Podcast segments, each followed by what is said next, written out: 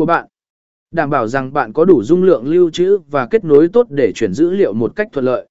7. Tìm hiểu và thử nghiệm trước sự kiện.